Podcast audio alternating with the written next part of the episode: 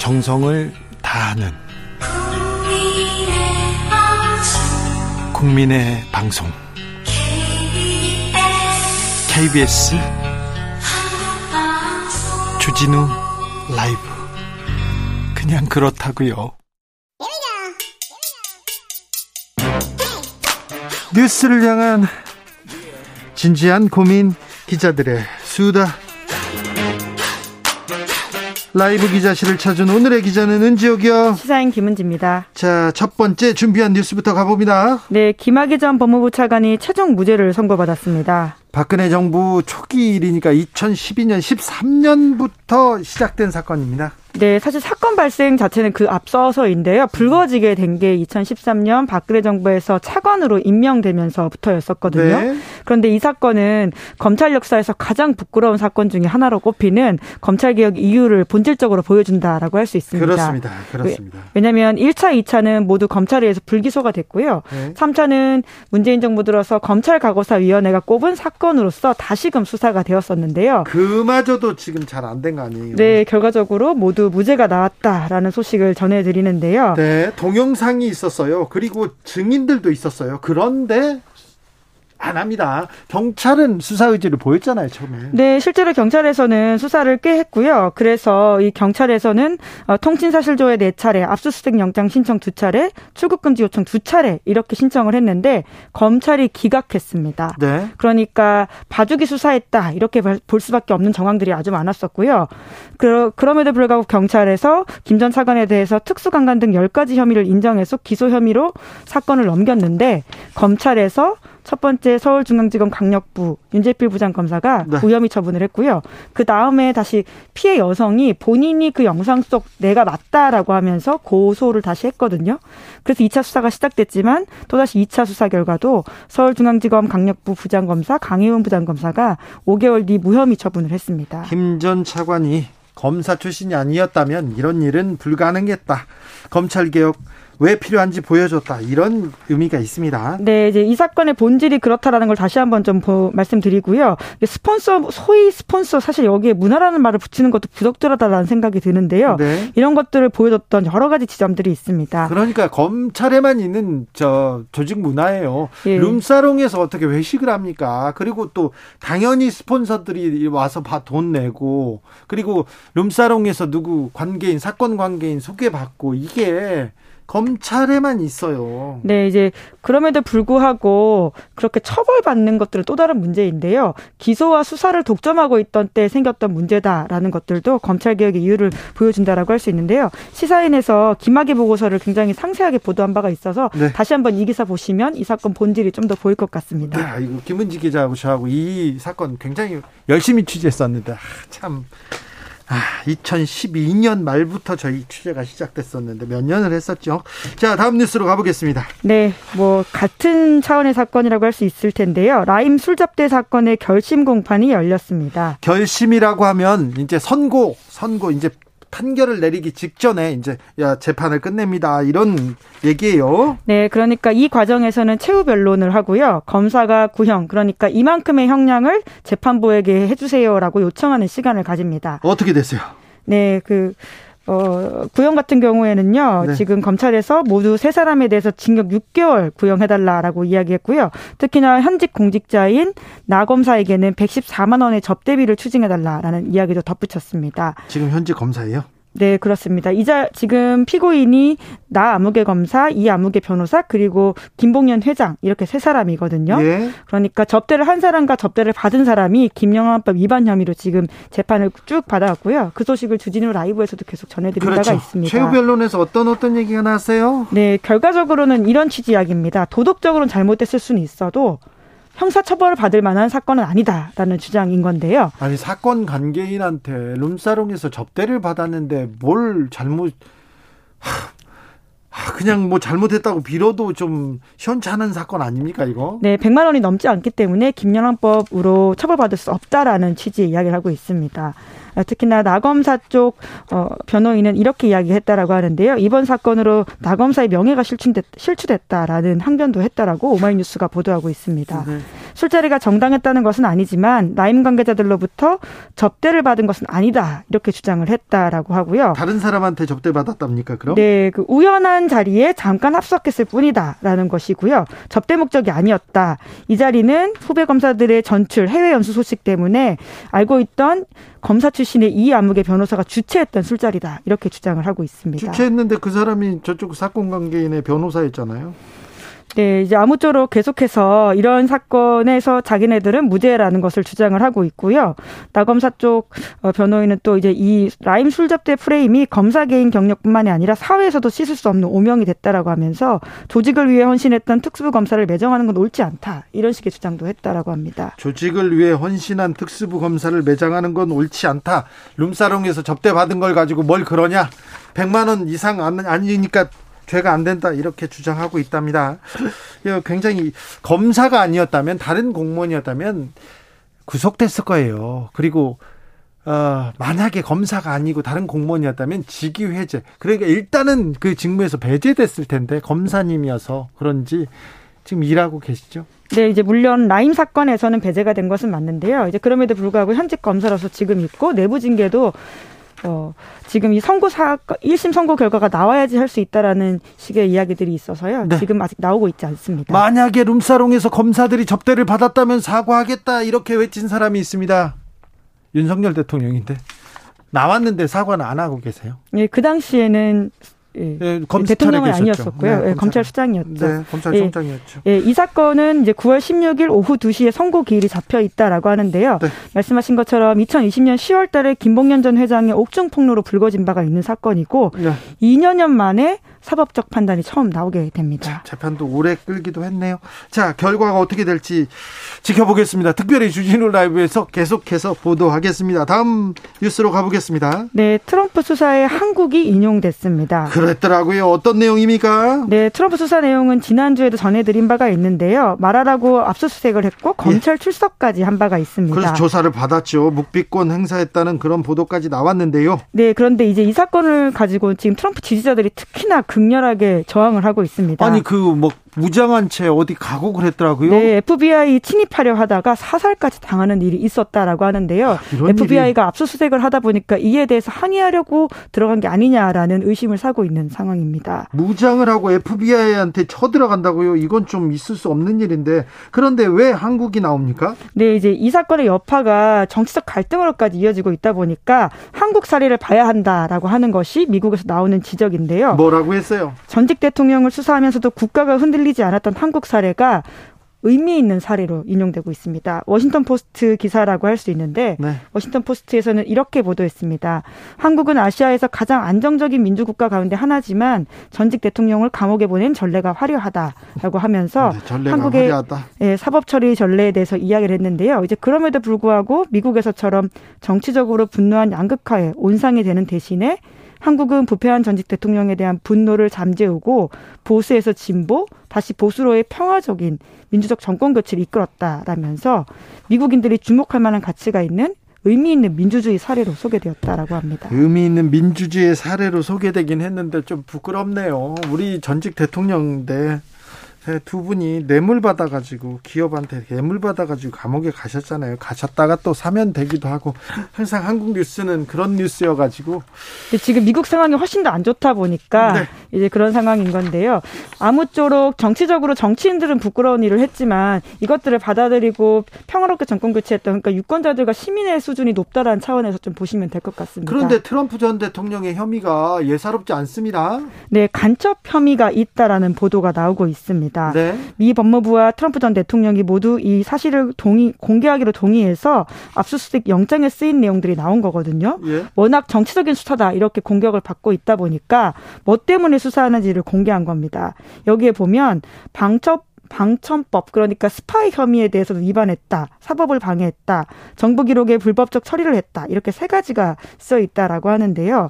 방첩법에 관련해서는 굉장히 폭발력이 있는 사안이다 보니까 더욱더 논란이 되고 있습니다. 또 핵, 핵무기 관한 정보를 빼, 또뭐 빼돌리 빼서 지금 말하라고까지 나왔다. 여, 기까지 예. 나왔어요. 국가기밀과 관련한 것들을 의도적으로 가지고 갔다라는 것이기 때문에 간첩 혐의까지 적용되어 있다라고 하는 것인데요. 그런데 그러면 트럼프 전 대통령 어떻게 되는 건가요? 네, 이제 가장 큰 관심은 트럼프의 운명일 수밖에 없는데요. 물론 수사 상황을 봐야 합니다. 그에 따라서 어떻게 될지 정해지는 건데요. 미 정가를 흔들고 있는 건 사실이거든요. 이 혐의가 확정이 된다면 앞으로 공무원직을 맡을 수는 없습니다. 그러니까 대통령이 될 수는 없다라고 하는 것인데 물론 이 상황이 기소가 되고 유죄 판결 나는 데까지는 시간이 꽤 걸리기 때문에 어떻게 될지는 좀 더 지켜봐야 되는 상황이긴 합니다. 북한 관련된 뭐 정보도 있었어요? 네, 트럼프 전 대통령이 재임 시절이었던 2017년에 미국 핵 추진 잠수함 두 척이 북한 앞바다에 있었다라는 사실들을 누설하는 바 있었고요. 그런 식으로 국가 기밀을 부주의하게 누설했던 바는 이미 수차례 논란이 된 바가 있다라고 합니다. 핵 잠수함이 북한 앞바다에서 그냥 이렇게 떠다니고 또 아니 이게 가 네 잠수함이니까 아마 밑에 네. 있었을 것으로 보이는데요. 알겠습니다. 네. 네, 그런 거 있군요. 네. 기자들의 수다 시사인 김은지 기자 함께했습니다. 감사합니다. 네, 고맙습니다. 교통정보센터 다녀올게요. 김민희 씨.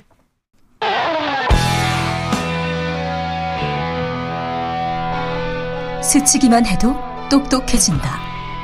드라이브 스루 시사 주진우 라이브.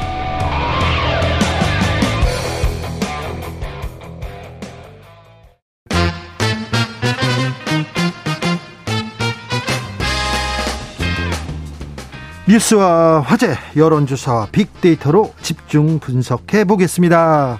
여론과 민심.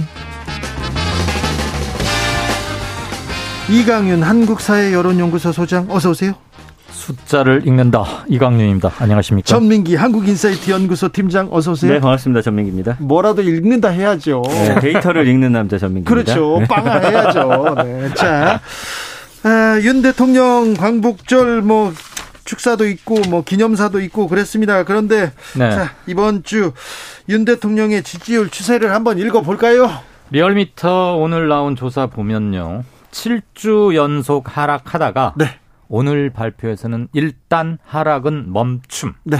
일부에서는 멈춤. 일부에서는 저점을 확인했다, 바닥을 확인했다 이런 코멘트도 하시던데 그런 표현은 약간 성급한 게 아닌가? 그렇습니까? 그런데 네. 지난주에 네. 호재는 없고 악재 계속 나온 데다가 이준석발 또 대포 계속 발사되기 시작했는데 그랬던 거에 비하면 일단 멈춤이거나 하락수가 멈춤인 건 맞고요. 예. 그렇지만 이게 곧 더 이상 내려갈 때가 없다라고 해석하는 것은 조금 이른 것 같고 아, 예. 참고로 이번 조사에서 이준석 대표의 기자회견은 8월 13일이었거든요. 예. 이번 조사는 8월 12일까지 한 것이기 때문에 그 맞았어요. 그 여파는 아직 반영이 안 됐습니다. 네. 자, 음. 그래도 그 숫자 불러드려요? 예, 불러야죠. 네. 그렇죠, 불러야죠. 리얼미터가 지난 8일부터 12일까지 닷새 동안 전국 만 18살 이상 2,515명 조사했습니다. 잘한다 30.4%, 지난주에 비해서 1.1%포인트 늘었습니다. 네. 못한다 0.6%포인트 줄었습니다. 네. 그래서 30% 긍정이 30%를 다시 확보하면서 재진입을 했고요. 다만 매우 잘못한다. 이게 아직도 59.3%로 나와서 10명 중에 6명에 가까운 분은 아직도 많이 좀 화가 나 계시다. 이렇게 볼 수 있죠. 자세한 사항 중앙선거 여론조사 심의위원회 홈페이지 참조하시면 됩니다. 네. 자, 취임 100일 됐을 때 네. 김영삼 대통령의 취임 100일 지지율이 83%였습니다. 쭉 한번 볼까요? 예. 김영 이때 지금 취임 100일에 딱 끊었습니다. 네. 김영삼 83%. 네. 굉장히 높았죠. 그때 뭐저 금융실명제니 뭐 이렇게 전격적으로 타다닥 한 게 있었어요. 문재인 78. 이건 남북관계 해빙 작용했을 거고요. 김대중 62. 노태우 57, 박근혜 53%, 그리고 노무현 40% 정도를 기록했습니다. 네. 그런데 이명박 대통령은 그때 20%나 19 요 정도로 내려가고 있었는데 그때는 광우병. 광우병 이라는 빅 이슈가 있었고요. 예. 지금은 그렇게 큰 빅 이슈가 없는데도 한 24, 5% 정도이라는 것은 조금 위험한 시그널로 받아들일 필요가 있겠죠. 전민기 팀장님. 네. 자, 취임 100 바뀔 앞두고 음. 전후에서 네. 어떤 키워드들이 빅데이터에서는 잡힙니까? 그 아무래도 인사 관련 이야기 좀 제가 아까 정리한 게 있는데요. 잠시 네. 좀 소개를 해드리면은 그 인사에 대해서 관, 관심이 많군요. 맞습니다. 그러니까 그 변곡점들 살펴보면은 이제 50%에서 20%까지 추락하던 시점들에 있었던 일들이 좀 키워드로 나오거든요. 네. 근데 이제 어50% 지지율 붕괴된 게 6월 둘째 주에서 셋째 주 사이에요. 이 사이에는 이제 검찰 출신인 이복현 금융감독원장 임명으로 검찰 편중 인사 논란 붙었었고 김승희 전 복지부 장관 후보자하고 박순애 사회부총리 겸 교육부 장관 당시 후보자에 대한 여러 의혹들이 언론을 통해서 제기가 되면서 이때 이제 인사 문제 관련해서 이런 그 키워드들이 등장을 하면서 이제 50%가 깨졌고요. 그 이후에 이제 30%대로 떨어진 건 7월 첫째 주인데요. 이때 이제 그 전주보다 10%포인트 넘게 떨어진 여론조사도 있었거든요. 이 기간에도 역시 김승희 전 복지부 장관 후보자 사퇴하고 박순애 사회부총리 청문회 없이 임명이 됩니다. 그래서 이때 당시 이런 부분들이 계속해서 그러면서 이제 스페인 순방 당시에 또 민간인 동행 문제도 있었고 외가 육촌 친척들의 대통령 근무 사실 그러니까 대부분이 이제 인사 문제로 점철되는데 30에서 20% 깨질 때는 이제 경제라 정책 그 다음에 이런 이야기가 그때 많이 등장을 하거든요. 그러니까 네. 시점으로 보면은 초반에는 인사 키워드가 많이 등장하다가 그 이후 최근에는 경제와 정책 쪽으로 이제 타격을 받으면서 쭉 그래프가 떨어지는. 간단히 한번 정리를 예. 해보자면 7주 연속 계속 빠졌어요. 네. 7주면 한 달 반입니다. 네. 인사 장관 후보들 자질 능력 이런 문제 함께 제기됐습니다. 그다음에 도어 스태핑 과정에서의 발언 논란이 컸습니다. 대통령은 처음 해봐서 그다음에 예전 정부에서 이런 장관 후보들 보셨습니까? 그다음에 경제 위기요? 솔직히 말하면 별 대책이 없습니다. 그리고 정책, 주요 정책 혼선도 한몫했습니다. 만 5세 입학건이라거나 주 52시간 노동제 도입건, 그리고 경찰국 신설 문제 등으로 굉장히 갈등이 치솟았고 여론 곤두박질 쳤었습니다. 게다가 당 쪽에서도 한 수 거들었죠. 네. 대통령설 사적 채용 놓고서 뭐, 아, 9급, 7급일 줄 알았더니 9급밖에 안 갔다. 등등등 이런 안팎의 구설이 합쳐지면서 내외 합작으로 걷잡을 수 없이 7주 연속 하락했었습니다. 이번 이번 주에 일단 하락을 멈췄는데 이게 더 다지고 올라갈 상승 반전을 할지 아니면 이재명 아 노노노 죄송합니다. 이준석 전 대표의 기자회견 파장이 만만치 않게 커져가는 거 아닙니까? 네. 그리고 비대위 구성 여부를 두고 아직도 불확실성도 있고 이런 것들이 어느 쪽으로 작용할지가 이번 주 오늘부터 시작되는 이번 주 관전 포인트라고 할 수 있습니다. 자, 바닥인가 아니면 이제 반등 하나 이렇게 바, 바닥인데도 요새는 지하실이 있기 때문에 계속 이게 또 또 가라앉나 다시 반등 하나 이렇게 지금 굉장히 중요한 분기점에 있는 건 사실 중요한 시점에 있는데요. 빅데이터 상에 이제 키워드 중에 멀지 않았다가 있어요. 이게 이제 19%도 멀지 않았다라는 글들도 좀 상당히 많이 돌아다니긴 하는데 네. 지금 말씀해 주신 대로 이준석 대표의 이 행보가 아직은 빅데이터상에서 많이 읽히질 않아서 다음 주 정도 되면은 이게 이제 어떤 키워드로 등장할지 좀 확인할 수 있을 자, 것 같습니다. 자, 빅데이터로 분석해 보면 이준석 대표 변수 그러니까 기자회견에 대해서는 어떻게 봤습니까? 자, 분석 방법도 알려 주시고요. 네, 지금 저희 같은 경우는 어 인스타그램 그다음에 블로그, 트위터, 커뮤니티, 뉴스 나온 글들 문장을 이제 분석을 하거든요. 예. 그 이준석 대표 같은 경우는 음 지난 한 달 동안 15만 건이고 최근에 이제 언급량이 어 일주일 동안 거의 10만 건 가까이 나온 거 보니까 최근에 늘었어요. 예, 맞습니다. 관심이 자, 확 올라갔죠. 근데 뭐 어떻게 반응하고 있습니까? 지금 보면은 이준석 대표에 대해서 지지하고 있고 잘하고 있다라는 의견도 있는데 부정이 77%예요. 부정이 많아요. 적합하지가 않다. 그 지금 당을 이렇게 대놓고 총질하는 거에 대한 좀 비판도 있습니다. 이런 갈등이라든지 음. 본인이 잘못한 부분에 대한 어떤 그, 어, 의혹들 있잖아요. 네. 그 부분 먼저 밝히고 나서 그 다음에 이렇게 해야 되는 거 아니냐라는 의견도 있고요. 그래서 이 키워드로 볼 때는 너무 적극적인, 지난번에도 말씀드렸지만 SNS에서 뭐 당을 저격하고 그 다음에 약간 조롱하고 요런 거는 이준석 대표한테는 이 키워드 상으로는 좀 마이너스가 아닐까 저는 그렇게 보여지거든요. 아, 그래요? 네네. 이게 빅데이터와 여론조사의 굉장히 미묘한 명확한 차이. 인데 네. 매번 비슷한 타입으로 나타나요. 예. 분석 더 어, 지금 저희는 아직 네. 지난 토요일 날 13일 날 저기를 했기 때문에 그리고 바로 연휴여서 수치는 없어요. 아직은 여기서 나온 것은 없는데 흐름을 좀 봐주시죠. 정치권이나 흐름을 보자면 이준석이 작심하고 할 말했다. 결별 선언이다. 네. 그다음에 비주류로서 투쟁 선언을 한 것이다. 그다음에 반 윤석열, 반 윤핵관을 통해서 자신의 정치적 이상과 노선을 확립해 가려고 한다. 돌아갈 다리를 끊었다. 네. 그리고 여기에는 또 하나 윤석열 정부에 대한 지지율 하락도 이렇게 세게 나오는데 상당히 고려 또는 작용을 했을 거라고 봅니다. 그렇죠. 지지율이 그리고 윤석열 대통령의 힘이 조금 빠져 있기 네, 때문에 네, 탄탄하게 나오면 이렇게 있었던 뭐 나 그만 연을 끊고 싶었다거나 양두구육이라거나 이런 말 쉽게 하지 못하거든요. 그렇죠. 윤핵관을 조질 수는 음. 있어요. 그런데 대통령을 그렇게 대놓고 자. 모든 국민이 보는 상태에서 하기란 쉽지 않았는데 조지다는 아닙니다. 했습니다. 죄송합니다. 아, 조지다는 아닙니다. 네. 자 그런데요.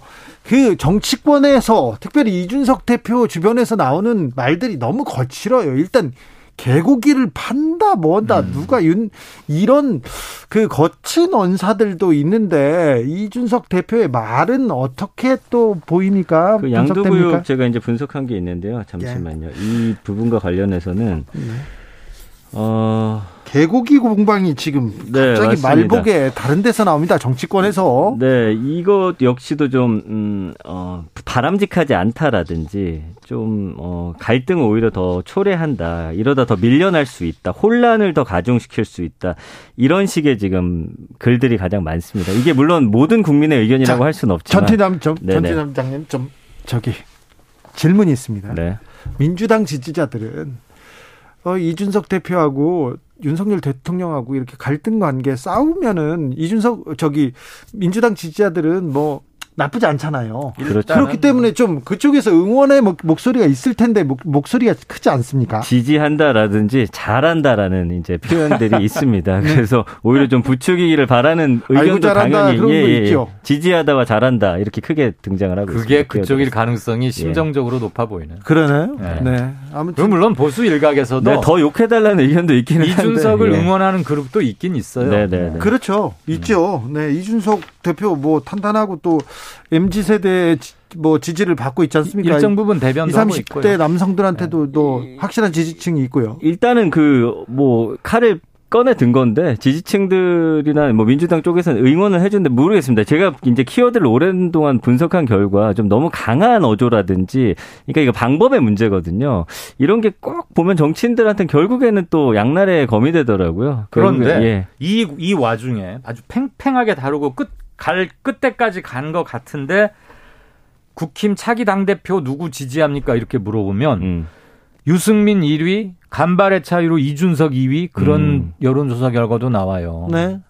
물론 저쪽 그룹에서 명확한 당권 주자가 아직 두드러지지 않은 그런 점도 있고 전당대회가 메인 이슈로 올라오지는 않은 상황이지만 잠재적 지지 그룹에서는 윤승밀 또는 두 합인 유승민 고 라인에서도 뭔가 있다. 이 점은 아마 상수로 봐야 할 겁니다. 네. 뭐 요즘에는 이런 어떤 전쟁터에서 한 발 떨어져 있는 게 네. 본인의 호감도를 높이는 방법인 가 그렇기도 한데요. 아, 근데 이 정치 뉴스가 너무 홍수 아닙니까? 너무 많이 너무 많습니다. 많죠. 예, 그런데 예, 예, 예.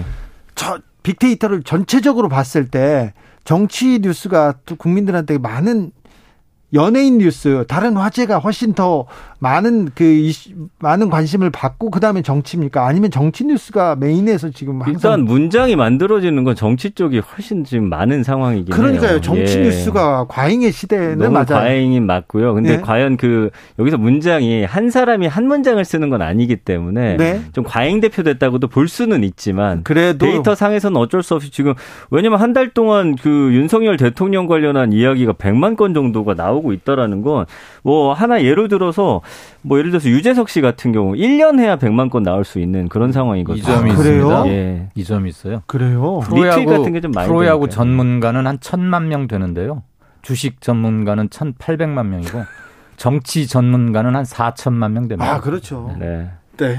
다 본인 본인의 또 시각으로 이렇게 읽어요. 아, 정말 우리나라는 정치에 굉장히 뭐 관심이 큽니다. 이거 오르고. 네. 근데 이제 관심이 너무 높다 보니까 지나치게 이제 세세하게 들어갈 때 좀 이제 오히려 또 관심을 가지면서 또 그런 부분에 대한 피로감도 많이 이야기를 하거든요. 그러니까 이슈, 가 없을 때 그냥 넘어가는 날도 사실 있어야 되지 않을까 그렇죠. 싶기도 좀 조용히 예. 넘어가기도 해야 되는데 네. 아, 국민의힘 차기 당 대표 적합도 얘기를 하셨어요. 유승민 일이 이준석 대표 개요 말씀드려야 됩니다. 네. 네. 한길 리서치가 쿠키 뉴스 의뢰로 지난 6일에서 8일 사흘간 조사했습니다. 자세한 사항 중앙선거 여론조사 심의위원회 홈페이지 참조하시면 됩니다. 자, 그런데요. 어, 여권에서 네. 정치인인지 아닌지는 모르겠습니다. 법무부 장관이니까 정치인이라고 봐야 되는데 한동훈 장관이 급부상되고 있다. 이런 얘기 계속 나오는데 네. 이 부분 빅데이터로 잡힙니까? 지금 한동훈 장관 언급량이 그래프로 보면 쭉 조금씩 조금씩 서서히 올라가요. 한 달 동에 한 15만 건이니까 이준석 대표랑 뭐 거의 비슷하다고 볼 수가 엄청 있어요. 엄청 많이 올라갔네요. 맞습니다. 그래서 이제 뭐 연관어 같은 경우는 뭐 법무부 장관, 대통령 뭐 최근에 이슈들 뭐 이야기가 나오는데 참 아이러니한 건 부정 비율이 63%라 윤석열 대통령이나 이준석 대표보다 오히려 낮아요. 그러니까 호감도가 좀 더 높게 나타난다라는 거거든요. 그래서 잘하고 있고 좋다. 어, 진심이 보인다. 뭐 기대가 된다. 이런 식의 키워드들이 좀 많이 보이고요. 그 외에는 뭐 아직도 의혹 얘기한다거나 아니면은 뭐 뭐 꼼수라든지 뭐 가짜 뭐 이런 이야기들 나오긴 하는데 어쨌든 요걸로만 봤을 때는 조금 국민들이 좀 기대감을 갖고 있는 거 아닌가로 좀 익혀지게 됩니다. 이강윤 네. 소장님, 네. 자 정치인 한동훈 어떻게 보십니까? 싫어하는 국민들이 싫어하는 것과 좋아하는 것을 명확히 구분하는 능력은 있는 것 같습니다. 아 그래요? 네, 그리고 가려운 곳을 긁거나 이 점을 어떻게 음. 하면 범보수 또는 보수 이외의 진영에서도 자기를 타박하지는 않겠다 이런 것은 거의 동물적으로 잘 아는 것 같고 무조건 문재인 정부를 때리는 것 때리지 않는다는 것도 다른 점입니다. 네, 그리고 그 인혁당 관련 이자 면제 뭐 이런 네. 것들 그래서 이런 것들은 넓은 의미의 good point로 볼 수 있고요. 또 하나 아이폰 비번을 스스로 제공하지 않아서 2년간 수사를 무력화시켰다거나 무엇보다도 윤석열 현 대통령에 의해서 또 검사를 해야 돼 하는 점은 본인에게 정치인 한동훈이건 혹시 대권 후보 한동훈이건 간에 좋은 점으로 작용하기는 아닐 것이다. 그렇죠. 이런 생각이 일반적인 관측이죠. 그런데 한동훈에 관해서는 일거수 일투족이 기사화되는 일이 굉장히 높고요. 예. 그만큼 관심도 크다는 얘기입니다. 그리고 국회에서 대정부 질문이건 상임위원회에서건 뭐 이슈를 한번 빵 붙고 나면 어 저러다가 계속 한동훈이 책임만 키워주네. 민주당이, 민주당이 이런 집, 얘기들이 일각에서 나옵니다. 계속. 민주당에서 집중적으로 한동훈을 때리는데 그러면 그럴수록 한동안의 한동훈의 존재감은 커져갑니다. 맷집도 커지고 의외로 타격을 주지 못해요. 예. 그리고 점잖게 할 말을 다 해요. 따박따박. 그래서 보고 나면 음. 음. 여론이 조금씩 달라지는 기류가 있어요. 뭐 말실수라든지 그런 어, 좀 뭐 본인을 마이너스 시킬 만한 키워드가 많이 좀 안 뜬다는 그런 또 특징이 있는 것 같습니다. 예. 그래요? 그나저나 전 팀장 방금 얘기 중에 제가 한 가지 정말 궁금해진 게 네네. 한동훈에 대한 부정 63%가 낮은 편이다라고 나왔어요. 네. 아, 왜냐면 정치인이 63인데 낮은 거야? 아시다시피 이제 정치 관련한 게 이제 대통령 비교해서 70%가 거의 평균적으로 나오는 아. 거거든요. 왜냐면 이제 상대방이 공격이 많기 때문에. 그러면 대부분이 나, 나쁘다고 시작하고 그쵸. 출발해야 되는 그 거예요. 70이 거의 저는 평균치인 것 같아요. 거기서 이제 8, 90 가까워져야 이제 상당히 안 좋은 거. 왜냐면 의혹이라든지 이런 부분이 부정 감성으로 잡히기 때문에 음. 그게 이제 긍정으로 잡히기 쉽지 않아요. 아, 그러면 인스타 예. 페이스북, 빅데이터는 거의 다 좀 부정적인 얘기들이 나쁜 소문들이 더 많이 멀, 터지는 거군요. 그런 것 같아. 그렇죠. 아무래도. 좋은 얘기는 별로 안 하는 것 같아 예. 사람들이. 대부분 그렇지 않습니까? 잘하는 거 칭찬보다는 못하는 거 욕하는 게 훨씬 더 많고요. 그러니까 아, 그 감성어 중에 지지하다 잘하다 정도가 이제는 음. 나를 적극적으로 지지하면서 응원해주는 사람들의 목소리라고 봐야 됩니다. 왜냐하면 내가 뭘 잘하는지 사람들이 꼼꼼히 뭐 이 부분 이 부분 잘하지 않습니까라고 쓰지 않고 그렇죠. 그렇습니다. 나쁜 걸 예. 먼저 하니까 나쁜 거는 하나 하나 다 짚기 때문입니다. 그래도 김연 아님 같은 분. 아, 그런 거는 예외죠. 그건 당연히. 예. 뭐 BTS 김연아 이런 분들은 당연히 뭐 또 다르니까. 그럼요. 긍정적인 표현도 맞습니다. 그렇습니다. 그렇습니다. 정치인의 경우에 그렇다는 겁니다. 네. 그래도 결혼 발표도 해가지고요. 뭐 예, 네. 결혼 발표 해버렸어요. 아. 네.